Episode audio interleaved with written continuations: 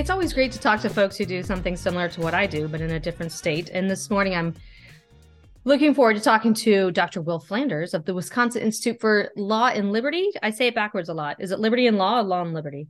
You got it right the first time, so Law and Liberty, uh, director of education, or you know, research director for education policy there. And I, uh, I started to say this before we were record we were recording. Um, I've been talking about Wisconsin a lot lately because the push that we're trying to really get for Missouri parents this year is open enrollment. And we're really trying to um, help folks understand how open enrollment does not spell the end of public education or the closing of every rural school that they love. And Wisconsin's had a program. How long have you guys had your open enrollment program? Uh, the open enrollment program started in the 1998 school year, so uh, a little over 20 years now. So, and you guys do such a great job at uh, tracking the students, uh, tracking the data around the students, not tracking the students, but tracking students, putting data out there, and the way you fund it and the way you fund transportation is something that I've been talking about on several podcasts lately because I think Wisconsin kind of provides a model. How do you think Wisconsin families feel about your open enrollment program? Yeah, so I, I think that you know one of the reasons we've been interested in sort of highlighting open enrollment uh, in Wisconsin is uh, you know we're, we're a state that has a, a, lot of different school choice programs. We have our uh, private school choice program, we have charter schools. Um, open enroll open enrollment is often under understudied and underappreciated, I think, yeah. and it's also a program that tends to be um, a lot less controversial. Um, I know in states that are trying to implement it, that might not be the case, but here right. it's a lot less controversial than some of our other programs. And so, what we try to highlight to folks is this is school choice. Um, and it's sort of, I don't want to say a gateway drug, but let's just say a gateway into sort of broader school choice. Because once you accept the narratives around that, um, then you're sort of more open uh, to some of the other school choice options as well. Um, so I think, you know, generally it's very popular with parents. It's actually our largest school choice program in the state of Wisconsin with over 70,000 students um, enrolled. Just for so, a point of uh, reference, well, how many students do you guys have? Uh, we have 808,000 students, I think, or around 800. Very similar to Missouri. Very similar. We're yes. like 850,000. So just for listeners, similar in size enrollment wise to Wisconsin. I'm sorry, to Missouri. And you have, you said more than 70,000. So that's right. Just under 10%. Yeah, absolutely. It's uh, it's so it's a, it's the largest. You know, our, our voucher programs are about fifty thousand, and our charters I think are around forty thousand. So we you know we like to tell folks it's the largest school choice program in the state, um, and it's grown quite a bit during uh, the pandemic. So then, but like that means twenty percent of your parents get to choose something. It seems like, or your families. Exactly. Yeah. There, there's a, good good percentage of folks that are that are choosing all of these different alternatives, and uh, you know, we, while we were you know encouraged, and we'd like to see some of the reforms that we've seen in states like uh, you know Florida and Arizona in terms of hmm. broader uh, school choice, sort of universal school choice. Uh, we shouldn't deny that we have a good baseline here. That's right. Now, how do you think rural families in Wisconsin uh, take up in the open enrollment program? In other words, this is kind of a sticking point in Missouri. Like our schools are far apart. We love our schools, but if you let folks leave, everyone will leave, and then these all these poor these wonderful little rural schools will close. Has that happened in Wisconsin? So we really haven't seen that. Uh, we we still have over 400 school districts in the state. Uh, so you know, a lot of states have a lot fewer than that. I know Florida uh, is down is 68 school districts because they're county level schools. Uh, but so we still have over 400 school districts. We've seen a couple closures, you know, since the open enrollment program was implemented, um, but that's just a handful. I think we've maybe lost five school districts over the past uh, two decades. And that's not necessarily due to open enrollment. That's just due to sort of declining sure. uh, population of students across the board. Do you know is open enrollment used very much by rural families? Yeah, so I think it, it is used quite a bit uh, in our rural districts. Obviously, if you look at the raw numbers, of course, the largest are you know districts like Milwaukee, students out enrolling out of the the, the sort of worst performing district in the state. Uh, but we do see it in our rural schools as well. You know, one thing we've highlighted in some work we've done in the past is that you know we often think our, our urban schools are the are the most struggling, but when you look at the data, uh, you know, oftentimes those rural school districts can struggle just as much in terms of proficiency, in terms of reading, and so uh, we do see parents taking advantage of that and enrolling into better performing uh, rural schools, uh, but not necessarily to the extent that leads to, to dramatic uh, declines in the funding of the district. Right. I mean, I know in Missouri with the rural high schools, they tend to have lower ACT scores for a variety of reasons, right? It's harder to have comprehensive high schools and, and offer high level math and science classes and AP classes. And so ACT scores tend to be lower. And then the outcomes after high school aren't better. They are in many cases worse in terms of college attendance, uh, even CTE or, you know, career and technical education. So I think that they, people love them for elementary school and they do pretty well through middle school and you get to high school and it's just such a different experience than other kids in the state in the suburban districts. Absolutely. And, you know, folks like to, or sort of opponents of, you know, all forms of school choice tend to say it can't work uh, in rural areas, right? But I think we, we see uh, with our open enrollment programs in the state that, you know, that's not the case. You know, there are, uh, given the number of districts in the state, there are nearby school districts.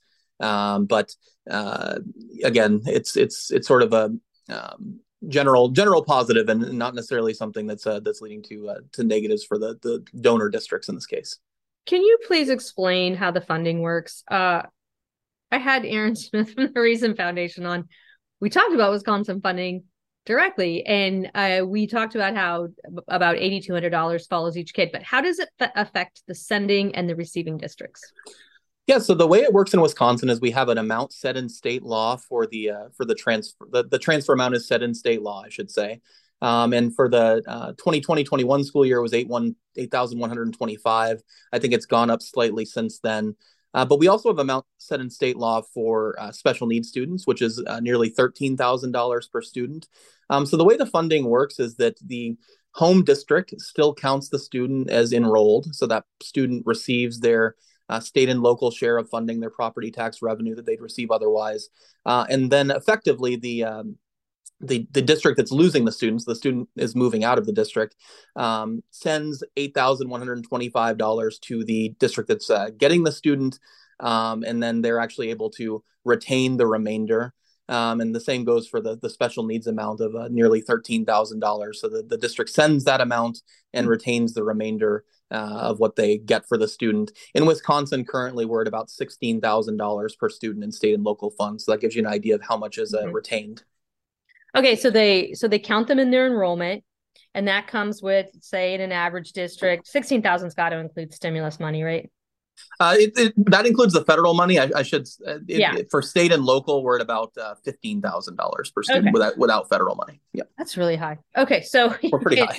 you get fifteen thousand dollars from the state to that for that student, and you get to keep counting that student in your enrollment. You keep getting the fifteen thousand, and then you send eight thousand over to the other districts. So you get to keep seven instead of getting fifteen for that kid. You're still getting seven. You don't have the kid. Then the receiving district they just straight up get 8,000 or 13,000 on top. So they are theoretically that 8,000 supposed to sort of cover the education of that child. That's absolutely right. Yep. Uh, the, the, uh, and you know we, we've said in the past we've done some other work uh, bes- besides the reason paper that i did most recently where we've argued that more yeah. money should be transferred right you know we're, yeah. big on as i'm sure you guys are uh, money following the kid wherever they go to school so we'd right. like to see that up to some extent but i think it's important to highlight that um, this does create sort of a win-win for both the donor district and the receiving district um, you know, the district is, uh, you know, the, the receiving district is getting a decent amount for adding one additional student, uh, whereas the uh, district that's losing the kid is sort of having more money per remaining pupil. So while in principle we're definitely supporters of most or all of that money following the student, we do see in the context of open enrollment how uh, this can be sort of a win-win and keep districts on board with the program. Okay, I get that. What if though the student is from a high property value district, but they want to transfer out? and um, the state only gives the district maybe 3000 per student. So now they're going to get 3000 but have to pay out 8000 that's a, that's a good question. So so the way it works here and it's actually the same as our uh, private school choice program if you're in one of those districts that is uh, getting less state aid uh, per student than the uh, than the amount that's being transferred. Uh, they do take that funding from from an additional amount of state aid. So uh, you could end up with less state aid per student um, in in these districts, though. Uh, because they're still raising property tax uh, for that student, theoretically they still have more money per remaining pupil, though it can be a loss of state aid in that context. Okay. it's just a really hard one. And I think what Missouri's current bill that has passed our House and not yet the Senate does is it just moves the where the child is counted in enrollment. So just the foundation formula is affected. I really like how Wisconsin took transfer students out of the foundation formula. Yeah, absolutely. I, I, think that, that that is the proper approach, and it is a complex issue. You know, especially when you deal with rural districts where the loss of a small number of students can be, you know, a significant mm-hmm. reduction in state aid. I think, um, again, you know, principally we say, well, if you're not, if you no longer have the student, then you shouldn't be receiving funds for them. But obviously, uh, that doesn't work when you're uh, speaking with legislators. So you sort of have to uh, think about these issues in more depth. well, okay, that moves me on to the next topic. I recently uh, wrote a blog about ghost students in Missouri, and then I realized that you wrote a- about ghost students in Wisconsin. One thing about our, however, we decide to fund open enrollment in Missouri, you get to use the highest of the last three years enrollment in your foundation formula calculation. And since the pandemic, they've made it four years, which they're even going to continue for next year for some reason. So there's just like this incredible hold harmless, which means uh, if you had a thousand students before the pandemic and then during the pandemic you know things fell apart and kids went away and they moved and they started homeschooling and all that now you're down to 900 students you keep getting state funding based on that thousand students for at least three if not four years and the same would be true if in open enrollment you lose 50 kids you can just use the enrollment from three years ago does that impact this transfer calculation in wisconsin yeah, so I think like every state, every state says their funding formula is the most complicated. I've learned that from you know going to SPN meetings and things uh-huh. like that. I think every formula is is, in, is ridiculously complex. Um, that is the case here as well. It's a little it's a little bit different in that we use the um, average of the previous three years rather than the highest. So, so yours is to some extent even worse. Um, yeah, but theoretically, there's still funding, uh, sort of legacy funding in the system uh, for three additional years for students that uh, that leave through open enrollment. So you're you're right about that as well. I mean, I feel like uh, if you are running a private school, you get tuition for the number of kids who show up that year. If you're running a public school, you get all of this sort of you know soft landing, hold harmless stuff where you get to keep counting kids even if they're not showing up. I mean, yeah, I, I think, think that's we should a, just get rid of it? Our recommendation is you know we with the miracle of modern technology right with computers we actually can know where every kid is on a daily basis. And obviously yeah. we're not going to propose uh, funding kids every day. That, that'd be a little excessive. But you know we have uh, several count dates throughout the year. We think that funding should be much more dynamic and we should fund kids based on where they are um, at least in segments of the year. I don't think that's too much to ask and you know we use we use the same you know anecdotes here you know our, our private schools in the choice program and our, our fully private schools our, our charter schools don't receive funding this uh, this hold harmless. Um, indeed if you look at private business right any other sort of market system if, if sure. i start shopping at aldi instead of walmart uh, walmart doesn't get to retain a portion of the money that i used to give them. So i think it makes sense to people. I think it's sort of common sense that uh, the system is a bit antiquated. And uh, yeah we're, we're definitely on board with uh, similar changes here as well now, are you hearing anything about what's going to happen with public education finance in the next couple of years? Because you know, there's talk of a fiscal cliff. The federal stimulus piece was has been enormous in Missouri, and um, you know, I want to say 4,000, 5,000 per student. Are you are are superintendents in Wisconsin already talking about what's going to happen when that money dries up? Yeah, absolutely. I, I think uh, you know what we have here that's a unique situation is our, our current governor now, uh, Tony Evers, uh, was the former superintendent of uh, right. public instruction, the former head of our Department of Education here. So, um, you know, he's obviously very on board with the with more spending, and so we continually hear the rhetoric uh, from the top down that uh, that more spending is needed. Um, in his previous budgets, he's proposed sort of massive expansion, and yeah, in the context of uh, these these fiscal cliffs created by um, all of the rounds of federal funding over the past few years, you know, we obviously, you know, told schools, you know, you can't be dependent on this, but obviously they're going to say they were and that they need this uh, funding to continue. Um, in some districts like Milwaukee, it was almost doubling their per pupil spending. Uh, they were getting almost, I believe, fifteen thousand dollars extra per student oh um, in federal money. So um, we're we're we're preparing uh, for those battles and those narratives to take hold here as well. Yeah, I think I've heard the term bloodbath because if you used if any if districts used any of that money to hire people, they're not going to be able to continue to pay them you know, to pay that payroll when the money goes away. And I'm afraid that a lot of districts have done that. Yeah, I think that's absolutely the case, and I, th- I think it's it's not even uh, not even just sort of a uh, oh this happened right. It's it's strategic, and, and they know that uh, they're they're going to be able to cry poverty when when the time comes because uh, they obviously effectively do that uh, year after year. So I know that you guys have put together a school co- scorecard, some sort of similar to our most school rankings project, except that we have academics kind of on one site, finance on the other, and you can toggle between the two. But I love how you guys have put together academics and finance on the same page for every district. Has that gotten a good reception? Yeah, absolutely. I, I think that it's arguably the most popular thing we put on our website. Oh, nice. Something we get we get a lot of uh, you know a lot of a lot of clicks, a lot of attention on, um, and re- we routinely hear about it from folks even that may not agree with us on a lot of our other work because what we've done.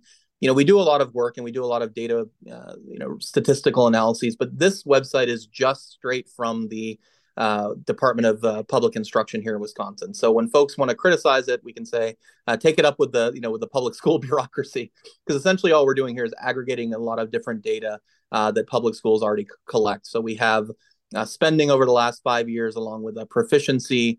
Uh, we have the you know the open enrollment numbers in and out of the district, um, and a few other data okay. points as well, just to show people the total picture. Um, what we always find, and I'm sure you f- you find as well, is that folks really don't have much idea of how much we really are spending um, on education in the state. If you ask them, they might say four or five thousand dollars per kid. Uh, we just want to highlight for folks what we're spending and the uh, generally dreadful results that we're getting for that money.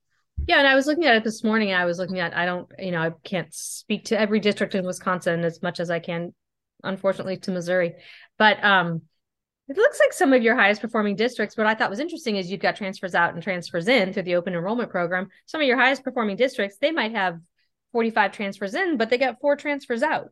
And that's kind of the point that I've been trying to make with folks is like, it's not about whether it's a good district or a bad district. It's just whether it's a good fit for a kid. So some of the best districts, you still have people taking uh, advantage of open enrollment and transferring out. Yeah, I think that is a great point to make to folks. I mean, we do see that on average, and you know, I, I had this in the reason paper, uh, that the districts that are uh, gaining the most in open enrollment do tend to have higher academics. You know, I think that's a one of the reasons that folks use for uh, for for choosing a new school, but it's absolutely not the only reason. You know, there could be safety issues. There could be a brother or sister that goes to school in another district. There could be a you know sports opportunity, right, to, to play on a on a team, even though we don't necessarily want to always uh, bring that up. We, when we looked at that, we found there was no statistical relationships there. So that's very, very minor. But there are a ton of different reasons that uh, folks choose different schools. Number one, I think, is safety, right? You want to have your kid in a safe environment. And yeah. maybe that's not always the best academic school, but it's uh, it's the pr- sort of primary concern of every every parent. So myriad different reasons and not just academics. One more question on open enrollment. What would you say to people in Missouri? What would you say to Missouri legislators? Okay, here's some of the things that we're hearing about why they're struggling to vote for open enrollment. It's going to cause districts to advertise. It's going to cause districts districts to compete with each other. It's going to force small districts to close. It's going to ruin public education. Um, what would you say to all those things in a state that's had it for 25 years? Yeah, so I think we see basically no evidence of any of that, other than potentially what I would argue is a is a positive, is that inter-district competition uh, ought to be considered to be a good thing, particularly for folks that are on uh, the, the conservative side of the spectrum, right? We we we want uh, markets and competition in every other aspect of of, uh, of life, right? We want to see um, the the sort of uh, rising tide lifts all boats narrative. Sure. We see that in our uh, our 20 years of data on private school choice as well. That when private school choice is introduced, public schools tend to improve over time. So you know, while we don't see massive advertising budgets and we don't see districts closing, we do see that the the rising tide lifts all ships effectively, and that uh, over time schools tend to do better uh, because of the existence of this program. And we shouldn't just be afraid of competition. You know, we're we're, we're talking about the the stakes for our, our, our future generations, and we ought to make sure they're in the the best environment possible, uh, not be tied to these antiquated district borders. Oh my gosh, I couldn't have summed it up any better than you just did. I really appreciate that. Uh, I appreciate you coming to talk to us about it too, as one of the states that's getting it right on open enrollment. I think I uh, misrepresented you earlier in the podcast. You're the research director at Will, and I I have been really looking forward to talking to you, and it was great. So thank you so much for coming on. Thank you so much for the invitation. You guys have a great day.